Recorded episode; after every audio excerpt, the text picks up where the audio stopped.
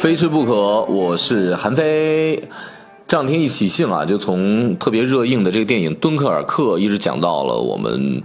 一九三七年的时候，中国的一次中国工业或者实业或者中国文化的一次敦刻尔克宜昌大撤退，尤其是这个东部文化，把宜昌的整个环境也讲了。呃，其实大家要有机会去宜昌的话，我还蛮建议大家好好的再去做一次这个当年他们撤退的这个路线，就是从宜昌你可以坐。游轮、游船，但是坐七个小时，是早上出发，晚上到，大概就这么一个，也好像是逆流而上吧，逆流而上就相对来说慢一点点。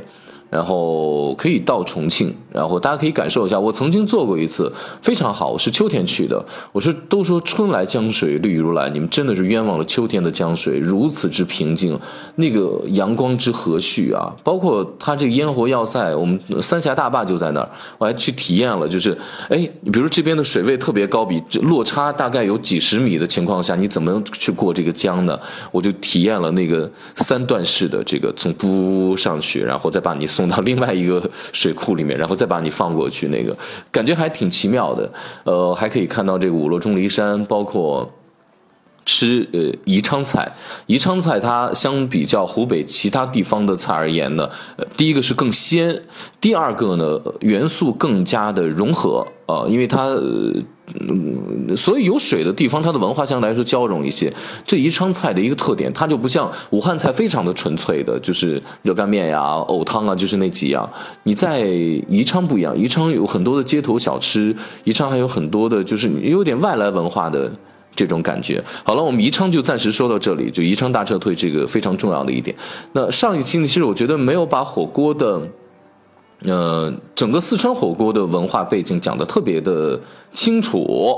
对我觉得我们现在吃到这个火锅的雏形，呃，大概就是在清朝的时候出现这样的雏形。那再往后，因为我们现在吃的是辣的火锅，再往后的话，就经过了反复的精致化，尤其是经过了改革开放之后，整个成都地区的文化发达，同时又有那种小资的基因。火锅，然后呢又遍布全国，不断的往外走，然后呢不断又有新的东西回来，所以四川火锅是我们有啥算啥，有什么有啥子算啥子，然后呢不断有新的文化再回来，包括你现在再去成都去吃火锅去吃川菜的时候，它就是有不断有新的，像我去年十月份再去的时候啊。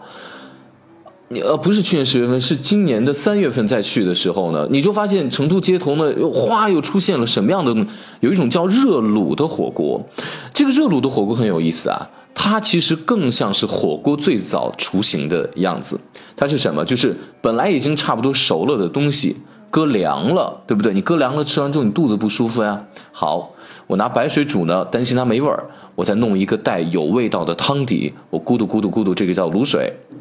煮起来，然后呢，我再把这个凉了的食材，无论是牛肚啊、什么鸭肠啊、什么乱七八糟，就是能涮的东西，我再把它在这个热炉里面给它过一下，煮热了之后，我想蘸蘸碟儿就蘸蘸碟儿，不蘸蘸碟儿我白嘴吃也非常的有味道。再吃起来，而且这个在四川也是一个有文化、有传统的，但是我觉得它更接近于重庆的那个长江码头的，包括你看我们经常吃毛血旺，我们经常吃冒菜。其实这些就更像是它这个帽或者毛，就是有一种给人什么感觉？粗糙的感觉，就是它并不是讲究非常的细致。我要你像四川川菜当中的开水白菜，然后呢就讲究要炖多长时间，什么要上国宴的很精细。但重庆不是，重庆它就是码头文化，很粗放，然后很过瘾。包括我们吃那个水煮鱼，也是那边就是很过那种大菜，坐在长江上面一大盆一大盆的吃大辣，是吧？那种感觉，它就是这样，它就更接近于重庆码头上的那种吃法，嗯，就是豪放一些的冒啊、毛啊这些毛血旺、冒菜这些，大大概就是那样的感觉。那四川呢？比如说我们在吃火锅的时候，四川火锅其中有另外一个分支就是串串，我经常在讲说。在呃，除了呃呃成都麻辣烫，成都没有，全国都有。其实成都在街头，大概在嗯九十年代的时候，曾经出现过一段时间是有麻辣烫的。那个麻辣烫就像最早的出现的，挑个担子，然后两个箩筐前后，然后搁一些这样的东西串串，然后呢，你就吃多少就吃，就这种精，就是我我四川的美食家朋友呢给我讲，就是说，你看哈，就是这种能够一串一串来精打细算的，你在西南地区也就能找着成都人这么干，你去重庆就不可能有这个，成都成重庆人。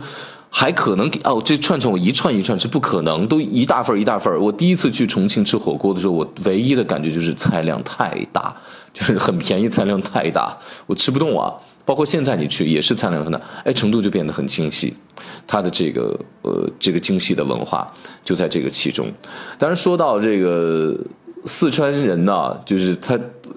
喜欢吃火锅，喜欢涮这个，喜欢涮那个，而且呢，火锅都是一茬一茬的流行，但是百变不离其宗，都是用这种热锅烫菜吃，烫熟了，然后呢以辣为主要的基础的味型，然后再延伸出不同的具有个性的一些个味道来，比如说里面加点孜然，加点别的香料等等等等等等。然后我们讲到这个西南大社会的时候呢，就在这个李庄。李庄呢，你大家要去读一本书，叫做《南渡北归》，是越南写的。它里面大量记载了这个七七事呃七七事变，就是呃一九三七年七月七号那一枪打响了之后，然后呢，我们整个中国受到的这样的劫难，包括我们文化人的这种嗯怎么样自尊自强，然后呢自救的这种方式，包括西南联大等等这本书三册非常好的书。然后这里面就曾经就就讲过，就曾经就是这个同济医学院，上海的同济医学院不是迁到了这个李庄嘛？就四川地区这个李庄，到李庄之后呢，就是当地村民就发现有这么一个事儿，就是这些人尸体啊抬到这个屋里面之后，就是他们这个医学院的这个小屋里面临时盖的小屋里之后，就不会再出来了。然后这些人就很好奇，说这些人都进去干什么了？